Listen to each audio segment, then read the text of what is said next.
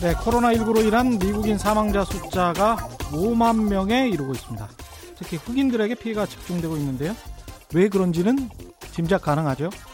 당연히 가난 때문입니다. 그래서 요즘 미국 언론에 자주 등장하는 숫자가 이건데요. 당장 무슨 일이 생기면 수중에 쓸 수 있는 가용현금이 사백 달러, 우리 돈 오십만 원도 없는 미국 성인 인구가 전체의 사십 퍼센트다.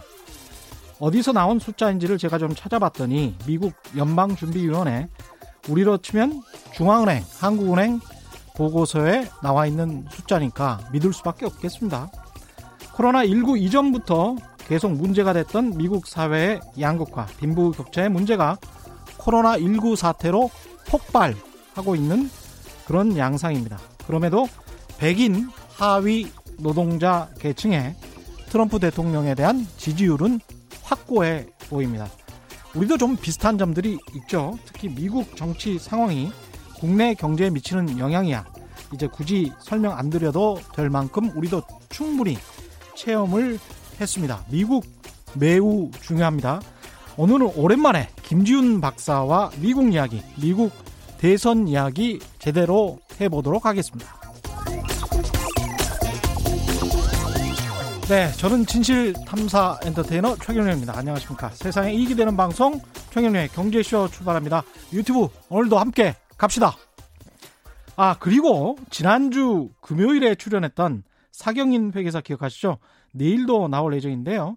사경인 회계사의 신간 진짜 부자 가짜 부자 이거 받고 싶은 분들 짧은 문자 오십 원, 긴 문자 백 원에 정보 이용료가 부과되는 샵 구칠삼공 번이나 콩과 마이케이로 받고 싶은 이유도 함께 써 보내주시면 제작진이 뽑아서 보내드리도록 하겠습니다. 다섯 분 선정해서 친필 사인, 사인이 담긴 진짜 부자, 가짜 부자, 사경인 회계사의 부자 방정식 이 부. 내일 방송도 있죠? 이것도 좀 기다, 기대해 주세요. 예.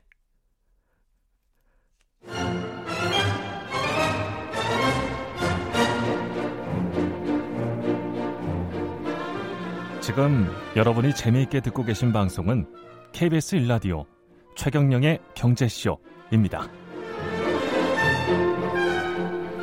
네, 앞에서 말씀해드린 대로 미국의 코로나 확진자 숫자가 팔십삼만 명, 그리고 사망자 숫자가 오만 명 가까이 되고 있는데, 당장은 코로나 사태가 굉장히 크게 보이지만 미국 대선이 십일월입니다. 그래서 미국 정치인들, 그리고 사실은 한국 정치인들, 경제인들 마음속에도 미국 대선 어떻게 될까 이 궁금해하는 분들 굉장히 많을 것 같고요. 그것 때문에 또 경제에 미치는 변수도 굉장히 크잖아요. 그래서 이제 김지훈 정치학 박 김지훈 미국 정치학 박사 오셨습니다. 안녕하세요. 오랜만에 안녕하세요. 나, 오랜만에 나오셨습니다. 네, 오랜만에 나오니까 막 더듬으시고. 네. 그 일단 코로나 확진자 상황이 네. 이렇게까지 갈 줄은.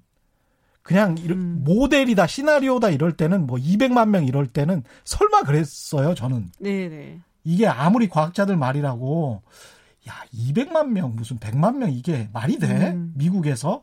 저는 속으로는 그랬거든요. 네네. 근데 이렇게 갈 거라고 생각하셨어요? 이 정도 숫자는 아니었지만 음. 우리가 보통 생각하는 것보다는 타격이 있을 거라고 봤던 게 이제 미국 같은 경우에는 공공보건 시스템이 음. 한국 같지는 않아요. 그리고 이제 건강보험 문제가 항상 걸려 있고 해서 네. 사람들이 이렇게 아프다고 병원에 잘 가고 이런 스타일도 아니고 그렇죠. 네, 어. 생각보다 그리고 이 돌아가는 시스템이 연방 정부에서 확 관리를 해서 통제를 한 스타일보다는 주 정부가 네. 강하거든요. 그건 뭐 그렇죠. 전통적으로 그렇기 그렇죠. 때문에 네. 주에 따라서 차이가 좀 많이 나겠다라는 생각은 이제 그 정도만 하고 있었죠. 근데 주에 따라서 차이가 많이 날 수가 있는데 이번에 굉장히 크게 당한 주가 뉴욕주인데 뉴욕주죠. 뉴욕주는 금융시장의 메카고 네. 돈도 많이 있는 주일 것 같은데 사람이 많잖아요. 사람이 일찍 되어 있고. 네. 근데 뉴욕시 같은 경우는 한 천만 명이면 네. 우리도 천만 명이란 말입니다. 그렇게 생각해보면 서울도 이제 그 메트로폴리탄이에요. 음, 근데 세계적인 도시인데 뉴욕주의 뉴욕시가 그 정도로 당하는데 그건 좀 또 이해가 안 되는 음, 측면이 있어요. 그러니까 이게 되게 재미, 재밌다고 하면 안 되겠죠. 사람들이 음. 많이 죽었는데 흥미로운 게 보면은 그러니까 한국 같은 경우도 자유민주주의 국가이고 또 자본주의 시장에 이제 지배를 하고 있고 그럼에도 불구하고 어떤 디엔에이에서 정부에서 이야기하는 것에 대해서 상당히 조금 어, 잘 반응을 해주고 국민들이 음. 또 예. 잘 따르고 음. 건강에 대한 또 약간 뭐랄까요. 그 굉장히 우리가 어, 긴장하고 또 유의하는 그런 부분이 있거든요. 네. 근데 서양 사람들이요 음. 말 안 들어요. 잘 정부 말도 잘 안 듣고 또 왜 어떻게 내, 보면 굉장히 독립적이죠. 굉장히 독립적이고 네. 내가 하고자 하는 곳에 왜 정부가 태클을 거는 거야? 음. 막 이런 약간 반발심 이런 게 이제 역사적으로 혁명이니 뭐 이런 걸 통해서 음. 이 사람들이 또 시민사회가 성장해 왔기 때문에 그렇죠. 약간 좀 본능적인 그런 것에 대한 방어 기제 같은 게 좀 있는 것 같아요. 개인에 대한 중시. 네. 그들의 독립 정신은 어느 정도냐면 뼈가 부러졌는데 참고 그냥 집에 있어요. 뼈는 붙으니까. 뭐 이런, 돈이 없어서 그럴 수도 예, 있어요. 돈이 그럴 수도 예. 있고. 돈이 없어서 그러는 사람들도 있고. 하여간 그 독립 정신이란 그걸 또 되게 또 우리 같으면 비참해하고 그냥 창피하기도 하고 좀 그런 아니 그렇지 않아요. 느낌이 있을 텐데 그 개인의 자유예요. 그건. 정말 그런 생각을 안 하더라고요. 그리고 우리가 그리고 마스크 문제도 굉장히 컸다라고 저는 보는 게 음. 한국에는 미세먼지 때문에 마스크를 상비적으로 준비해 놓는 분들이 많잖아요. 네. 그리고 그때 우리 마스크 대란 때 기억나시겠지만 마스크 내놓으라고 내놓으라고 이렇게 난리를 그렇죠. 쳤잖아요. 근데 외국 사람들은 마스크 쓰는 것 자체를 별로 꺼려하고 안 좋아하기 때문에 그렇죠. 지금에서야 이제 굉장히 중요하다라고 생각들을 해서 하는 거지 초반부터 그랬으면은 이보다는 그렇죠. 덜했을 수 있을 거예요. 사실은 삼월 초에 씨엔엔에서도 그 닥터 산제이 굽타 네, 산제이 굽타 예, 나와가지고 인터뷰도 아주 그 하버드대 교수 인터뷰 두 명이나 하면서 마스크 쓰지 마라 그랬어요. 건강한 사람들은 쓰지 마라. 그리고 씨디씨에 명확히 적혀 있어요. 음, 맞아요. 건강한 사람들은 쓰지 마라. 의료진에게 양보해라. 건강한 사람들은 쓸 필요가 없다. 뭐 이, 이렇게 돼 있었거든요. 그리고 그렇게 방송을 한두 달 계속 하더라고. 네. 그리고 네. 마스크라는 것 자체가 약간 네. 뭐 뭐랄까 범죄를 저지를 때 쓴다든지 음. 아니면은 시위를 할 때 쓴다든지 이런 용도로 인식이 돼 있지 우리처럼 건강을 보호하기 위해서 우리 호흡기를 호흡기를 보호하기 위해서 미세먼지가 많기 때문에 써야 돼라는 생각을 많이 안 하죠. 참, 그런데 공기, 공기는 좋잖아요. 그 동네가. 그렇죠. 공기도 또 그렇죠. 그래서 막 그 석탄 덧대고 석유 덧대도 된다라고 음. 트럼프 대통령이 그렇게 주장을 하고 그 의견에 또 찬성하는 비율이 꽤 높습니다. 왜냐하면 거기에 예. 종사하는 산업들이 있으니까요. 그러니까요. 네. 그러니까 이거를 미국에서 트럼프 대통령 인기가 이렇게 좋은 이유를 이해를 못하겠다라고 생각하는 음. 한국인들도 굉장히 많잖아요. 네. 근데 왜 이렇게 인기가 좋은 겁니까? 아, 그런 분들한테는 제가 꼭 예. 권해드리고 싶은 책이 있어요. 예. 예전에도 한번 여기서 얘기했는데 예. 힐빌리 엘리지라고. 예. 네, 한번 읽어보시면 왜 그런지 당번에 이해가 가요. 조금 요약해서 설명을 좀 해주세요. 어, 그러니까 이 저자가 그러니까 주인공이 이제 본인의 이야기를 쓴 거예요. 예. 근데 중부에 그러니까 아팔레치아 산맥이 이렇게 있잖아요. 음. 그러면은 거기를 기점으로 해서 이 동부 쪽은 옛날부터 건너와서 뭐 뭐랄까 그 뭐 퓨리탄이 청교도라든지 예. 뭐 이런 전통적인 그런 어. 사람들이 있고 그거를 지나가게 되면은 어 같이 뭐 건너온 사람들이긴 한데 아일랜드라든지 스코틀랜드라든지 이미 영국에서 약간 이등 시민 취급을 받던 아, 사람들이 와요. 터프한 예, 사람들 예, 살아남기 위해서. 예. 어차피 거기 가서 죽으나 여기 가서 죽으나 마찬가지야. 땅을 개척한 사람들이나 그 사람들은. 그렇죠. 그래서 예. 굉장히 조금 뭐 척박한 데서 살던 사람들이고 그래서 음. 총을 꼭 가지고 있어야 되고 이런. 음. 어, 근데 상대적으로 조금 뭐 교육시설이라든지 이런 것도 떨어지게 되고 생활 수준도 좀 떨어지고. 그래서 이 주인공이 살던 마을은 어, 본인이 어머니는 마약 중독자였고, 그래서 뭐 아버지랑 뭐 당연히 뭐 헤어지고 난 다음에 다른 사람들하고도 뭐 이렇게 살고 전전하고 가다가, 뭐. 네. 근데 다행히 이제 조부모가 키워준 거예요. 음. 근데 조부모가 뭐 많이 배우고 이런 사람은 아닌데, 그냥 이게 사랑 하나로 그러면서 이제 어디서 맞고 온다 뭐 이러면은 총 들고 나가도 누가 내 손자 때렸어 막 이러는 그런 이제. 그렇죠. 충분히 사, 그러고도 네. 남을 그런 네, 사람들이에요. 그렇죠. 예. 근데 예. 그렇게 어떻게 보면 무식하게 자기를 지켰지만 음. 그나마 그런 안정된 환경 속에 자라서 이 사람은 군대를 가고 음. 저 군대에서 학자금을 이제 대출을 받고 해서 또 대학을 가고 예일대 러스쿨 나와서 변호사가 됐어요. 아. 근데 이 사람이 살아온 자기의 그 환경과 생활 이야기를 했는데 어, 읽다 보면은 정말 희망이라고는 하나도 없을 수도 있구나, 이 사람들은. 음. 그리고 정치를 한다고 나서서 뭐 워싱턴 디씨에 가 있는 사람들은 뭐 공화당은 뭐 물론이거니와 또 민주당 사람들도 원래 민주당은 저소득 뭐 노동자 이런 사람들 대변하는 정당이었는데 지금은 또 그렇지가 않잖아요. 그렇죠. 느낌이. 예. 예. 다들 그냥 자기네끼리 굉장히 잘 사는 사람들 모여갖고 하는 것 같고 대변해줄 사람이 없는 거예요. 음. 트럼프가 와갖고 그리고 이제 또 자기네들 불만 좀 얘기하려고 그러면 너 인종주의자지 막 이런 얘기 듣고 음, 막 그러니까 트럼프 같은 사람이 와갖고서는 딱 하고 싶었던 말 여기서 부글부글 끓던 말 이거를 딱 집어주니까 그러네. 반하는 거죠. 그러네.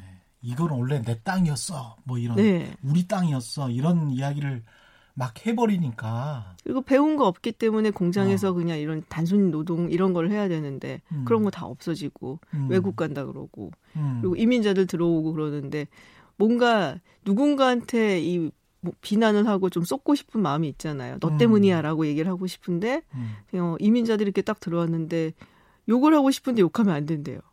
정치적인 올바름, 폴리티컬리 그렇죠. 코렉트 해야 된다 그래서 아. 그런 것도 불만이고 그게 뭐 옳다는 건 아니지만은 예. 여러 가지 불만이 쌓여 있는데 그거를 탁 건드려준 사람이 트럼프인 트럼프구나. 거죠. 그 사람만이 내 마음을 알아줘. 그러니까 어떻게 보면 미국 백인 그 중하위층 사람들에게는 워싱턴 디씨에서 있는 그 미국 민주당 정치인들이랄지 그 지지자들은 서울에서 출세한 뺀질이들. 잘났어 정말. 잘났어 정말. 약간 네. 그런 느낌이 강하겠네요. 그렇죠. 어, 그러면 충분히 이해가 되네. 그래서 피케트 음. 교수가 썼던 논문이 이천십팔 년에 음. 발표된 게 있는데 그게 아마 책으로 나오는 것 같아요. 근데 그 되게 유명한 논문이 있어요. 네. 브라만 좌파 대 상인 우파. 그래서 브라만. 예, 그래서 브라만 인도, 레프, 인도. 그죠? 예, 네, 맞아요. 네. 브라만 레프트 vs 멀튼 라이트 해갖고. 네. 그러니까 좌파라는 것이 진보라는 것이 예전에는 뭐 블루칼라 음. 뭐 노동자들을 대표를 하고 저소득층 뭐 소외계층을 이야기를 해야 되는데 음. 지금의 좌파라고 하는 사람들은 자기는만의 세계가 있다라는 거죠. 뭐 음. 리무진 좌파 이런 얘기 하잖아요. 네. 그리고 이미 상위계층이 돼서 기득권층이 되어버렸고 어. 그러니까는 한가하게 무슨 뭐 환경 얘기나 하고 뭐 어. 성소수자 얘기나 하고 그렇죠. 이민자 뭐 보호해야 된다는 얘기를 하고 있고 한가하게 한가하게란 거죠. 그들 눈에는. 제가 들었던 그 느낌도 딱 그거였는데 왜 저렇게 절박하지 않지? 뭔가를 한다는데 환경운동을 한다는데 멋지잖아요. 네. 환경운동하면 되게 배운 사람 같고 막 그렇죠. 스마트해 보이고. 근데 그런 의미에서는 로버트 라이시 그 전 장관 같은 경우는 어떻게 보면 정말 진정한 레프트다. 그죠. 빌 클린턴 네. 때 이제 노동부 장관했던 사람인데 지금 계속 트럼프 네. 대통령에 관해서도 그렇고. 굉장히 강하게 일관성이 있죠. 예, 일관성 네. 있게 하더라고요. 어떻게 보면 빌 클린턴 때 그 너무 좌파여서 좀 밀려난 그런 느낌도 좀 있고. 근데 그런 사람들은 점점점 사라지고 있고. 오히려 그런 사람들이 네. 소수파가 되고 있군요. 네. 민주당에서도. 그렇죠. 환경 같은 문제는 이 공장 노동자들한테는 완전히 대척점에 있는 거잖아요. 그러네요. 예, 환경을 뭐 발전시켜야 되니까 환경을 보호해야 된다 그러면은 사실상 음. 이 사람들 일하는 공장 공장을 뭐 어떻게 구조를 바꾼다든지 음. 아니면 닫는다든지 아니면은 노동자 대신 뭐 에이아이로 바꾼다든지 이런 식의 음. 생각을 하는 거거든요. 스마트 팩토리 뭐 이런 얘기 나오듯이. 그렇죠. 그러고 놓고 보니까 이 지금 조 바이든이 확정됐습니까? 확정됐어요. 네. 그러면 바이든 바이든을 클린턴과 오바마 또는 클린턴과 뭐 샌더스 뭐 이렇게 놓고 네. 봤을 때 바이든이 제가 보기에는 클린턴 쪽에 좀 가까운 음. 사람 같은데 맞습니까?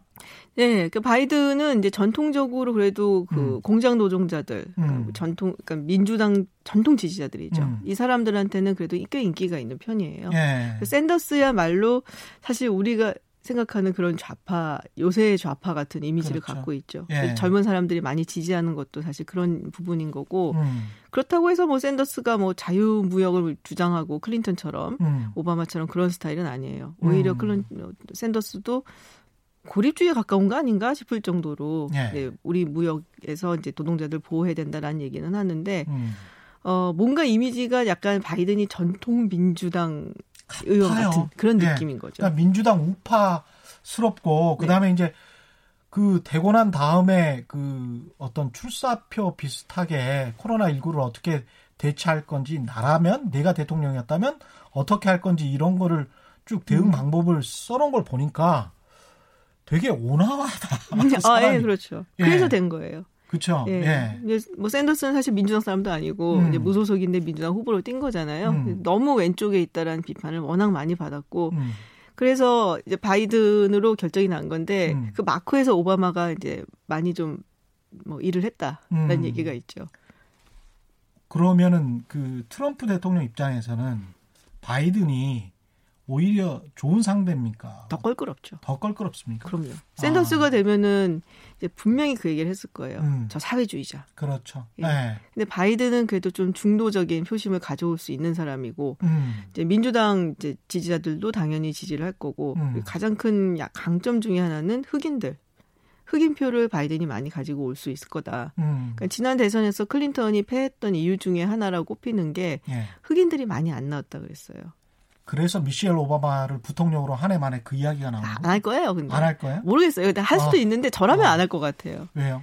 아, 지금 뭐 그렇지 않아도 오바마 부통령이었고 음. 또 오바마가 뒤에서 사실 조정을 많이 했거든요. 어. 그러니까 뭐 샌더스한테도 이제 슬쩍 아. 뭐 드랍하는 게 어떠냐 얘기를 했다는 얘기가 있고 어. 그리고 중도파의 후보가 몇 명 있었어요. 뭐 어. 부티지즈라든지 아니면 뭐 클로브셔라든지 음. 이런 사람들한테도 가서 은근 이제 바이든으로 몰아주자 음. 설득을 했다고 그러거든요. 예.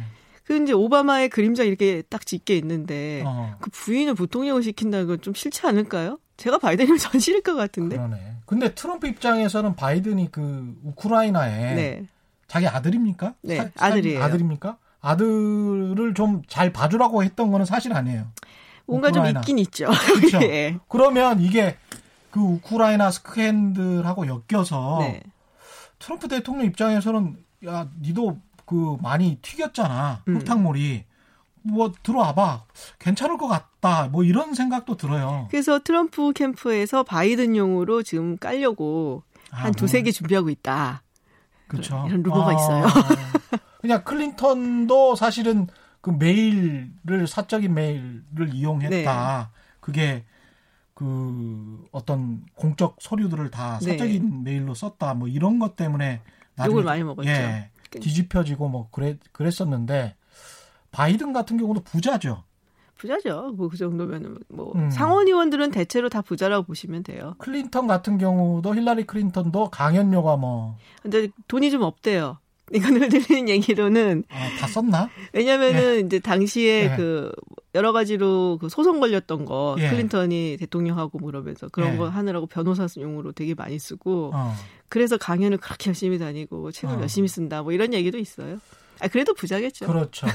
그러니까 이제 아까 그런 말씀을 하셔서 바이든 같은 경우도 우리로 치면 이른바 강남 좌파 프레임에 음. 걸릴 가능성이 있지 않나? 어, 좀 덜하긴 해요. 음. 이미 오래전에 상원의원을 시작을 했고 칠십이 년도에 예. 처음으로 아마 당선이 됐던 걸 제가 기억을 하는데 예.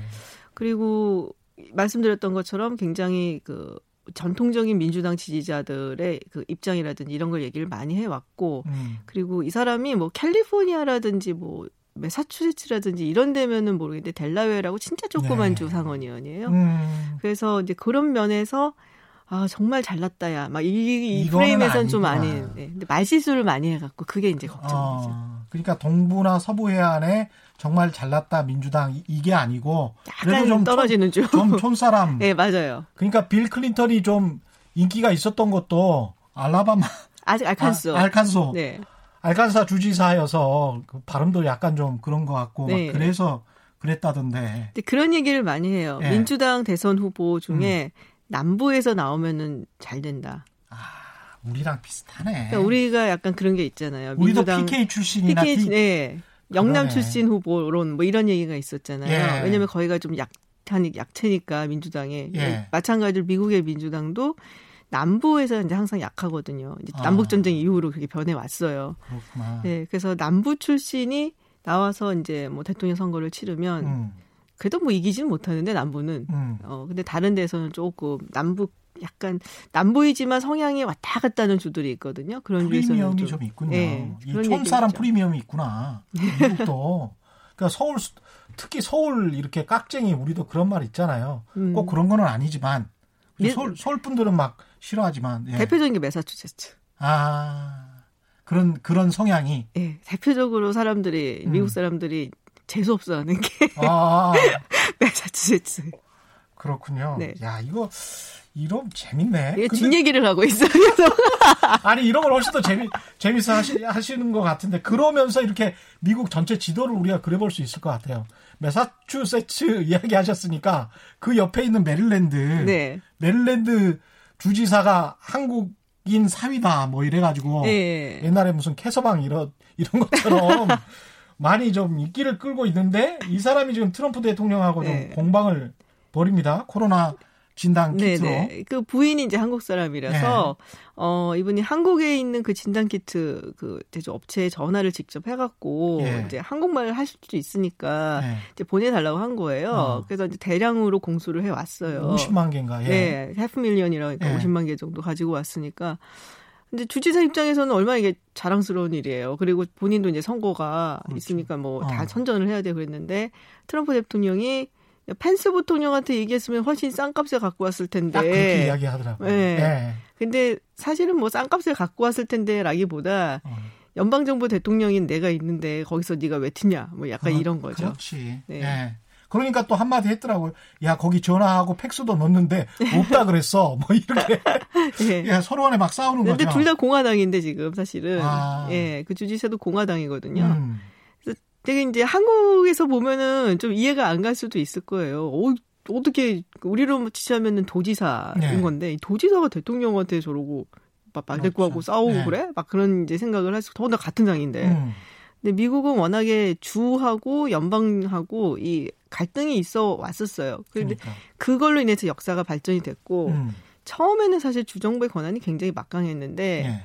이제 여러 가지 큰 사건들 예를 들면 음. 남북 전쟁이라든지. 그리고 대공황이라든지 음. 뭐 일, 이 차 세계대전 이런 걸 겪으면서 연방정부의 권한이 굉장히 커진 거죠. 이게 지금 락다운을 푼에 만에 할 때도 그게 대통령 네. 권한이냐 아니냐라고 이야기할 때 결국은 이제 주에 양보했잖아요. 주에 양보했고 네. 여론의 흐름은 압도적으로 그게 주정부 거지 왜 네 거야 음. 라고 이야기를 하잖아요. 그렇죠. 그 정도로 주정부가 힘이 센 거군요. 그렇죠. 근데 많이 줄었었는데 사실은 어 제가 말씀드렸다시피 큰일이 있을 때마다 연방정부 힘이 세졌다고 했잖아요. 음. 요번엔 이게 약간 좀 반대가 되지 않을까라는 생각이 좀 흥미롭게 오히려. 들더라고요. 예. 네. 그러니까 트럼프 대통령은 강조한 게 이거는 국가 비, 재난 상황이고 비상 상황이니까 그게 뭐 대통령에게 있을 수 있다. 나중에는 그것도 좀 자신 없었나 봐요. 있을 수 있다. 뭐 이런 식으로 이야기를 막 하는 거예요. 네. 근데 이제 헌법 들이대고 막 언론 언론인들이 막 그러니까 아 없나 뭐 이러면서 이게 줬는데 그게 일종의 이제 꼼수 같기도 합니다. 음. 그리고 난 다음에 시위가 막 일어나고 이거 빨리 풀어라고. 네, 한 몇 개 주에서 일어났죠. 다는 네. 아니고. 그리고 법무부 장관이 연방 법무부 장관이 야 그 저 중소상공인들이 만약에 빨리 안 풀어서 소송을 하면 우리가 법률적 지원해줄게. 음. 이렇게 이야기하고 네네. 이게 뒤에서 뭔가 조종하는 듯한 그렇죠. 네. 주들끼리 이제 그 합의 합의가 아니죠. 이제 주 안에서 이제 합의가 있는데 음. 그래서 제가 그걸 봤어요. 그러면 지금 락다운을 이제 푼다고 하는 주들이랑 음. 안 푼다는 주들이랑 좀 기다린다는 주들 이거 어떻게 지금 시스템이 오가고 있나 했더니 예.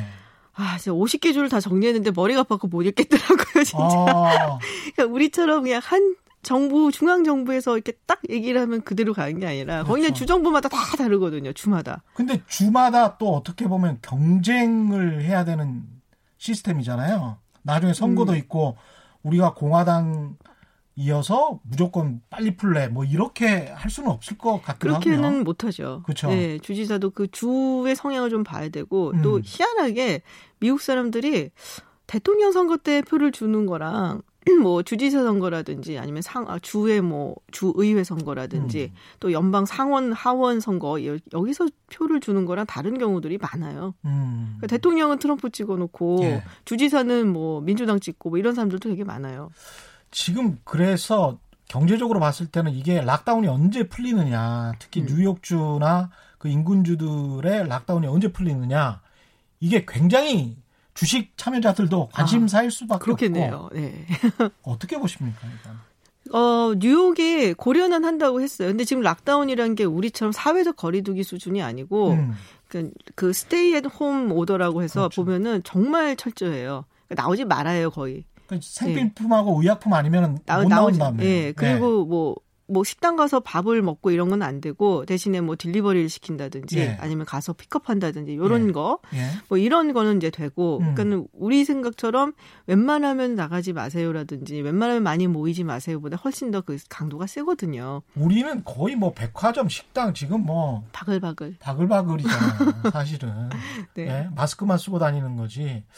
근데 이제 그정 이거를 아이엠에프 보고서는 한 올해 상반기까지는 그대로 간다. 네. 그리고 하반기부터 푼다는 전제하에 전 세계 경제가 뭐 선진국 같은 경우는 한 마이너스 육 퍼센트 나올 거다. 이렇게 음. 예측을 한 거잖아요. 네. 그러면 그 전제가 만약에 깨지면, 깨지면 주식시장은 이제 반등을 할 수밖에 없는 거거든요. 음. 근데 보면 오월 초 이야기도 나오고 오월 중순은 네. 될 것 같아. 이런 이야기가 네. 나온단 말이죠. 그러니까 주마다 좀 다른데 음. 가장 적극적으로 풀겠다는 게 이제 뭐 조지아 같은 주. 아. 예, 거기 남부이기도 하고 또 트럼프 대통령 지지이기도 하고. 예. 어, 거기 같은 경우에는 이제 뭐 레스토랑이라든지 뭐 식당이라든지 음. 이런 데를 이제 풀겠다. 예. 뭐 이런 얘기를 하고 있고 오월 이제 초 되면은 이제 음. 곧 풀겠다라는 얘기를 하고 있고. 그리고 뭐 뉴욕이나 이런 데 쪽 같은 경우에는 조금 조심스럽기는 해요. 예. 어, 그래서 좀 사람들이 많이 단, 좀 힘들었던 주는 음. 뭐 그런 식당 같은 데 말고 그러니까 아웃도어라고 하죠. 예. 공원 예. 뭐 이런 데라든지. 음. 그러니까는 좀 오픈된 공간에 대해서는 좀 푸는 거를 고려를 한다라는 식으로 주마다 이렇게 천차만별이에요. 이 코로나십구 때문에 대통령 지지율은 지금 어떻습니까? 처음에 올라갔어요.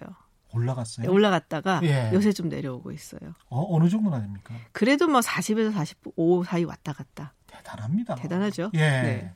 이게 메르스 대처 잘못했다가 박근혜 대통령 전 대통령 같은 경우에 삼십 퍼센트 아래로 음. 이십 퍼센트까지 봤던 적이 있어요. 대통령 지지율이. 네. 이게 굉장히 큰 일이거든요. 질병이라는 거는. 근데 사십 퍼센트, 사십오 퍼센트 이게 그러면 이게 올라갈 가능성도 있네요. 뭐 상황 봐서 좀 올라갈 수도 있고, 음. 그리고 선거가 다가오면은 이제 좀 결집할 수도 있고. 근데 트럼프 대통령 지지율이 음. 놀랍도록 굉장히 이렇게 우리가 플랫이라고 하죠. 일직선상에서 네. 왔다 갔다. 그러니까는 올라갈 때도 코로나십구 때문에 올라갈 때도 한 사십오 좀 넘어간 것 같아 하더니 다시 이렇게 내려오고 있거든요. 네. 왜 이렇게 처음에 올라갔냐 하면은 첫 번째로는 그런 게 있어요. 우리가 정치학 용어로 rally around the flag effect라고 해서 예. 이제 플래그가 음. 그 국기예요. 음. 이제 국가적으로 위급한 상황이 있고 그러면은 이제 그 주위에 모여가 꽉 유세하는. 음. 그러니까 이제 위급한 상황이니까 애국심이 발휘가 돼서 아. 지도자를 우리가 밀어줘야 된다. 막 이런 효과가 예. 좀 있고 예. 대표적인 케이스가 나인 일레븐 때 조지 음. 더블유 부시. 예, 그때 막, 때. 예, 그때 예. 한 팔십 퍼센트 이렇게 이상 올라갔었으니까 지지율이. 음. 그래서 그런 효과가 조금 있지 않았을까. 그리고 초반에 막 트럼프 대통령 이제 큰 소리 치는 거 잘하잖아요. 그렇죠. 예, 그러니까 예. 어, 잘 할려나 예. 보다. 뭐 이런 예. 게 있었던 것 같고. 막 찌로로 갈 거라고. 예. 그리고 예. 이제 두 번째는 이 타격을 많이 받은 주도를 보시면은. 예. 이제 오십 개 주가 똑같이 타격을 받진 않았어요. 음. 그러니까 뉴욕이나 뉴저지가 가장 타격을 많이 예. 받았고 그 다음에 루이지아나 음. 그리고 뭐 캘리포니아 뭐 이런 주들 메사추세츠 뭐 펜실베니아 이런 주들이 있는데 한 상위 한 열다섯 개의 주들을 이제 꼽아 보면은 예. 타격을 많이 받은 주들 음. 그러면 그 중에 뭐 한 세네 개 빼면 다 민주당 주예요. 그렇구나. 아무래도 공화당원들이 음. 많이 사는 주들은 이제 좀 중간이잖아요, 미국에. 예.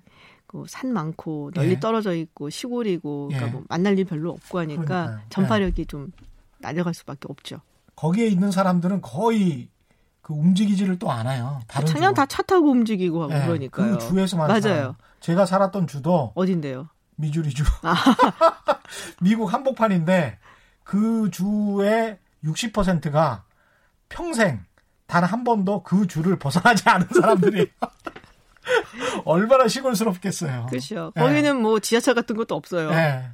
그래서 정말 생각하는 게 정말 근데 이제 그 사람들이 스스로 자부하는 거는 뭐냐면 여기가 미국이라는 거예요. 음, 그건 맞아요. 예, 그러니까 동부나 서부 해안에 사는 도시 깍쟁이들은 미국 사람이 아니다라고 생각해요. 여기가 미국이다. 음. 이 한복판 여기가 촌이지만 진정한 미국인데. 예, 그 자부심이 대단합니다. 그렇죠. 그, 예, 그게 트럼프 대통령의 지지 세력 네. 드린 것 같기도 하고. 그래서 이번에 이제 들고 나온 게 또 중국 때리기를 다시 하고 있습니다. 누군가를 때려야 되잖아요. 저희 민주, 민주당은 여기서 책임을 질 게 없죠. 뭐 해달라는 네. 거 다 해줬잖아요. 하, 근데 이게 제가 좀 자유무역 개방경제에 있는 우리나라 입장에서는 걱정스러운 게 네. 바이든이 하는 행태를 보니까 중국 때리기를 해요. 트럼프 대통령이. 바이든이 거기에 관해서 그 동조를 하더라고요. 그 중국이 잘못한 건 사실이야.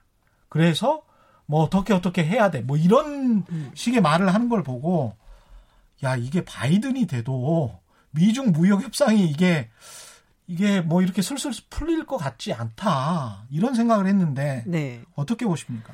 그러니까 워싱턴에서의 컨센서스는 음. 중국은 한번 때려야 된다. 여전히. 아, 그럼요. 지금 같은 경우는 더하죠. 어. 예. 그러니까 민주당이 집권을 해도 세계 무역 정책은 변하지 않, 않는 거네요. 그러니까 트럼프 같은 경우는 오히려 돈이면 된다라는 경우예요. 그러니까는 뭐 오히려 다루기가 쉽네. 예, 그러니까 물품으로 예. 교환하는 무역에만 사실 신경을 많이 쓰고 있고 음. 오히려 전통 뭐 전략가들이라든지 또 민주당의 이제 바이든은 외교위원회에서 굉장히 오랜 시간을 보낸 사람이거든요. 아. 그런 사람들은 더 까다롭네. 예, 예. 중요한 거는 사실 이런 물품이 아니라 음. 우리가 이제 뭐 얘기하는 하이테크라든지 지적재산권, 네, 지적재산권도 그렇고 그리고 통신망이라든지 음. 뭐 아이티 기술 뭐 이런 게 사이버 이런 게 굉장히 중요하다고 믿고 있어요. 사실 그게 더 중요할 수도 있어요. 왜냐하면 그렇죠. 그런 건 군사 기술이랑, 예, 그리고 그런 건 군사 기술이랑 굉장히 접목이 되기 때문에 그래서 그런 부분에 있어서는 좀 더 까다로울 수는 있을 거예요, 중국한테. 이 깝깝하네. 그러면 바이든이 돼도 앞으로의 세계 경제는 과거와 같은 그런 그 글로벌라이제이션, 세계화로 가는 거는 아니겠습니다. 당분간은 좀 힘들어 보이고 샌더슨이 안 된 게 다행이긴 한데 근데 예. 바이든의 어, 다른 점은 그런 거죠. 이제 트럼프 대통령은 이제 동맹이라는 것을 완벽하게 무시했잖아요. 예. 특히 뭐 유럽 사람들이 아주 그래서 진저리를 치는데 음. 바이든 같은 경우에는 어, 이제 동맹이 굉장히 중요하다. 우리가 이제 중국을 때리긴 때리는데 음. 때리려면 혼자는 안 되고 음. 이제 동맹을 해서 동맹국과 함께 가야 된다라는 어떻게 보면 오바마 대통령의 외교 정책을 좀 물려받을 거다라고 어, 보여지죠. 그러면 유럽하고 한국 같은 전통 우방국들이랑 네. 같이 갈 가능성이 높네요. 네. 예. 그러니까 많은 사람들이 이렇게 중국을 때릴 거면 음. 트럼프는 도대체 티피피를 왜 탈퇴를 했을까? 음. 그거 다 만들어 놓은 거였거든요, 사실. 그렇죠. 사실상 네. 중국 왕따시키기였거든요. 음. 그거 왜 그걸 탈퇴했을까, 막 음. 이런 얘기를 많이 하는데, 그래서 뭐 한간에서는 뭐 티피피 다시 살아나는 거 아니야? 뭐 이런 얘기를 이제 살짝 희명을 걸고 있다라는 얘기도. 아. 네. 일단, 그리고 그거는 이제 중국 대리 같은 경우는 트럼프가 지금 그 전략적으로 가고 있는 아젠다인 것 같고 또 다른 아젠다가 있습니까? 트럼프가 대선을 위해서 뭐 이거는 내 표에 도움이 될 거야. 이민. 이민. 아. 이민 때리기. 아, 육십 일 동안 금지시켜 버렸죠. 근데 그게 큰 음. 의미가 없어 보이는 게 음. 어, 일단은 이제 뭐 그 얘기를 하잖아요. 음. 우리가 우리 노동자들을 보호해야 되고 그리고 의료 시스템을 보전을 하기 위해서 음. 이게 이민을 당분간 제한한다. 네. 근데 정말 노동자를 보호하고 그러려면은 영주권 신청자가 아니고 단기로 이주 노동자들 있잖아요. 예. 워크퍼밋 받고 막 이래서 오는 사람들. 음. 이 사람들을 사실은 제한을 하는 게 더 맞거든요. 예. 뭐 영주권 신청하는 사람들이야 물론 이제 노동자로 일을 더 하고 싶어서 살고 싶어서 하는 사람도 있지만 친척이나 아니면은 뭐 부모나 자식 이민 이런 식으로 신청하는 사람들이 되게 많아요. 예. 그 경우가 뭐 거의 한 사십 퍼센트가 차지한다고 제가 들었는데 음. 그러면 왜 갑자기 이걸 꺼내든 거냐? 그리고 지금 사실상 이민국 업무가 마비된 상태예요. 음, 그렇죠. 대사관 예. 업무가 마비됐더라고요. 네, 네. 그러니까 대부분 이제 각국에 나가 있는 미국 대사관이 비자 발급 업무를 안 하고 있는 네, 상황이고 네. 영주권을 주는 그쪽도 지금 안 하고 있어요. 아, 그러고 보니까 그러네. 네, 별 의미가 없어요. 별 의미가 없네. 육십 일 네. 금지라는 게. 네. 그냥 쇼구만 이것도. 원래 그건 잘하잖아요. 네. 근데 쇼 잘하는 대통령. 뭐 예. 그래도 어쨌든 캠페인을 할 때는 음. 반이민, 뭐 중국 음. 때리기부터 시작해갖고 뭐 이민자들이 와서 우리 더 힘든데 이런 상황에서 음. 이민 노동자들 뭐 내보내야 된다. 특히 음. 불법 체류자들 뭐 예. 얘기는 계속 나오겠죠. 근데 민주당 입장에서는 미국 민주당 입장에서는 과거 이제 오바마 케어를 했고 그게 이제 트럼프 대통령이 다 그야말로 박살을 내버렸고 근데 공공의료에 관해서 아주 중요하게 대두가 됐단 말이죠. 네.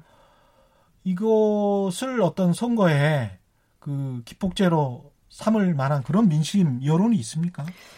아직까지는 많이 보이지는 않는데 예. 시간이 조금 지나면 분명히 나올 거예요. 음. 그 건강보험 문제는 원래 민주당의 이슈였기 때문에 예. 이제 근데 민주당 내에서는 어느 정도 커버할 것인가. 음. 이제 그게 문제가 됐던 거죠. 뭐 여전히 월... 전부 다 커버하는 거는 무리다. 반감이 있나 예. 보죠. 그럼요. 어. 희한해요. 그런 거 보면 미국 사람들. 정말 희한합니다. 정말 희한해요. 다 해주면 좋을 것 같은데. 예. 그냥 다 해주면 좋을 것 같은데 그건 끝까지 사회주의고 이거는 그 건강의료보험은 그냥 우리가 구매하는 어떤 특권이고 뭐 이렇게 상품으로 생각을 하니까. 그리고 좀 비싸기도 하고. 예. 예 그러니까 뭐 가장 피해를 입는 입장은 이제 뭐 최하위 빈곤 계층이 아니죠. 그 사람들은 예. 이제 또 따로 받는 게 있으니까 메디케이드라고. 음. 근데 바로 위에. 그렇죠. 예. 예. 정말 이제 근근히 벌어서 사는데. 어중간한 사람들. 예. 어중간하게 예. 그런 사람들한테는 건강보험료가 이제 비싸고 하니까 그게 예. 아주. 뭐 힘들죠. 아까 초반에 미국 사람들이 뭐 캐시로 현금으로 사백 불? 지금 사백 불 예. 가지고 있는 사람 얼마 안 된다. 음. 근데 그 사람들의 생활 습관이 그래요. 그러니까 우리는 그렇죠. 옛날부터 저축해라 뭐 저축해 갖고 저도 아직도 기억나는 그렇죠. 게 예. 예, 나라 살리기 음. 위해서 뭐 저축해 갖고 막 그랬었잖아요. 예. 미국 사람은 그런 거 없거든요. 일단 쓰고 보자. 예. 예. 그리고 이 주에 그 이제 보통 한 번씩 받으면 예. 그건 이제 뭐 월세 내고 예. 남는 거 쓰고 그러면 저축할 여력도 그렇게 많지는 않고. 음. 그래서 딱 실직을 하게 되면 이제 어떻게 먹고 사나를 정말로 걱정을 해야 되고 그리고 보통 직업하고 건강보험이 연계가 되어 있기 때문에 네. 아 이제 병원 못 가는데 어떡하지? 그래서 그게 굉장히 큰 이슈예요. 참 근데 그렇게 하면서도 독립심 우리는 이게 독립심이야 뭐 이렇게 생각한다는 건데 참 이걸 어떻게 설명해야 되는 거예요? 근데 이 합리적으로 보면 양극화나 빈부격차는 미국이 굉장히 큽니다. 그렇죠. 서구 유럽보다도 더 크고 북, 북유럽하고는 뭐 비교할 네. 수가 없는데 우리보다도 높아요. 그렇죠. 네. 그러면 코로나십구 때문에 이게 이제 극명하게 제가 오프닝에서도 이야기했습니다만은 네. 씨엔엔에서도 하더라고요. 이게 막 그 흑인들이 더 죽어가지고 네. 그 루이지애나 아까 주 같은 네. 경우는 흑인 인구가 뭐 삼십 퍼센트인데 사망자 수를 보니까 칠십 퍼센트더라. 네. 뭐 이런 통계가 바로 나와요. 이 어, 이런 게 또 이슈가 될 가능성은 없습니까? 이렇게 이슈가 되면 또 민주당에게 좀 유리한 거 아니에요? 그러면은 흑인 표를 이제 끌어올 수는 있겠죠. 음. 근데 흑인들이 원래 투표율이 좀 낮은 편이에요. 아, 또? 네. 네. 근데 이제 오바마 대통령 때 높았어요. 어. 흑인이니까. 예. 그때 유일하게 제 기억으로는 이천십이 년도에 흑인 투표율이 백인 투표율보다 좀 조금 높았어요. 아. 근데 웬만하면, 왜냐면은 이 투표율이란 거는 정말 정확하게 교육 수준하고 그리고 나이하고 연관이 되어 있거든요. 이게 흑인이 지금 고등학교 졸업자 비율, 대학교 졸업자 비율 이런 거 혹시? 제가 비율은 정확히 예. 기억은 안 나는데 일단은 소득 수준이라든지 뭐 이런 걸 보면은 가구당 소득 수준 뭐 이런 걸 보면 음. 거의 뭐 반까지는 아니지만 그거 조금 백인들의 그거 조금 넘는 수준. 한 육십 퍼센트 수준 밖에. 예, 굉장히 낮아요. 교육 수준도 낮고 그리고 음. 뭐 고등학교를 중퇴하는 비율도 굉장히 뭐 백인들에 비해서 낮은 높은 편이고. 음. 근데 이게 참 진부한 얘기 같지만 이 소득 수준은 교육 수준하고 또 밀접하게 연관이 되어 그렇죠. 있거든요. 그렇죠. 근데 흑인을 포함한 유색인종이 지금 전체 투표권을 가진 유권자 수에서 차지하는 비율은? 히스패닉이 한 십칠 퍼센트 정도 되고 예. 그리고 흑인이 한 십이 퍼센트, 십일 퍼센트. 아, 아직도 소수구나. 네, 소수예요. 그러니까 흑인 되게 많은 거 있잖아요. 예. 히스패닉이 더 많아요. 아, 거기다 그 사람들은 좀 출산율이 높다네요. 높죠. 예. 카톨릭이고 해서 예. 아이들도 많이 낳고. 삼십구 퍼센트, 사십 퍼센트 정도의 아시아인들은 우리나라 사람들의 특성을 감안했을 때 교육을 굉장히 좀 어우, 강조하는. 그래서 어퍼머티브 액션이라고 있잖아요. 예. 미국에. 음. 그러니까 유색인종이나 소수자들한테 혜택을 좀 우대, 우대해서 주는. 음. 아시아계는 그걸로 인해서 역차별 받는다 그러죠. 그렇죠. 쿼터가 넘어버리니까. 그래서 아시아인들을, 아시아 이민계를 딱히 뭐 백인이나 아니 흑인이나 이 히스패닉과 같이 분류하기도 조금 투표를 할 때는 좀 까리하죠. 좀. 아시아계가 예. 이제 얼마 안 되긴 하는데 예. 그렇다고 다 똑같지도 않아요. 다 똑같지 않다. 투표하는 성향이. 아. 물론 이제 민주당이 조금 높죠. 아무래도 음. 이민자한테는 조금 후한 정당이라고 이렇게 이미지가 있으니까. 예. 근데 또 아시아계 중에서 또 한국에는 약간 공화당세가 좀 강한 편이에요. 다른 아시아계에 비해서. 그렇더라고요. 네. 예. 이렇게 되면 트럼프 대통령이 이 재선 될 수도 있겠습니다. 경제. 아, 그런 얘기는 안 하려고요. 이천십육 년도 지금. 아, 그 악몽 때문에. 사 년 내내 그냥. 아. 얘기만 나오면 그냥. 아, 이 전망하기는 정말 힘든데. 일단은 그러면 이렇게 이야기를 해볼까요? 실업률은 지금 곧 있으면 분명히 십오 퍼센트 찍을 거고. 네. 근데 그런 상황에서도 그러면 뭐, 그, 이걸 잠재우고 쉽게 쉽게 과거처럼 갈 수 있다. 이런 거는 아닐 거 아니에요. 그렇지 않죠. 그러니까 코로나십구로 인한 직접적인 타격이라기보다 음. 그로 인한 경제적인 타격이 아, 그렇죠. 이제 가장 큰 변수예요. 근데 미국 같은 경우에 만약에 실업이 그렇게 위클리로 나오고 실업수당 바로 청구하고 네. 근데 야, 재개를 했어요. 공장 재개했고 뭐 상점들 재개했습니다. 그럼 바로 실업률이 또 줄어듭니까? 그건 제가 잘 모르겠는데요. 아, 수락수 수당 같은 거는 계속 근데 그게 쉽지가 않아 보이기는 해요. 신규 사실은. 실업수당을 청구하는 숫자거든요. 네. 지금 그쵸, 이천이백만 그쵸. 명 네. 나왔던 것들이. 그러면 신규 실업수당을 청구를 했다는 거는 기존의 사 퍼센트 이하의 실업률 음. 말고 새로운 사람들이 지금. 그렇죠. 새로 이제 뭐 더해진 거죠. 예. 근데 그것도 보니까 예. 주마다 달라요. 음. 그러니까 타격을 많이 받는 주가 있고 음. 좀 덜 받는 주가 있고 예. 보니까 이제 주마다 그걸 발표하는 걸 보고서 이제 보고서를 제가 지난주에도 보고 했는데 음. 펜실베니아라든지 오하이오라든지 예. 음. 뭐 이런 주들이 확실히 타격을 많이 받았어요. 근데 지금 지금 타격을 많이 받는 주가 네. 얼마나 공화당 주고 그 사람들이 얼마나 또 충성심이 높냐 이것도 영향을 미치겠네. 근데 제가 경제에도 불구하고 찍을 거다. 그렇죠.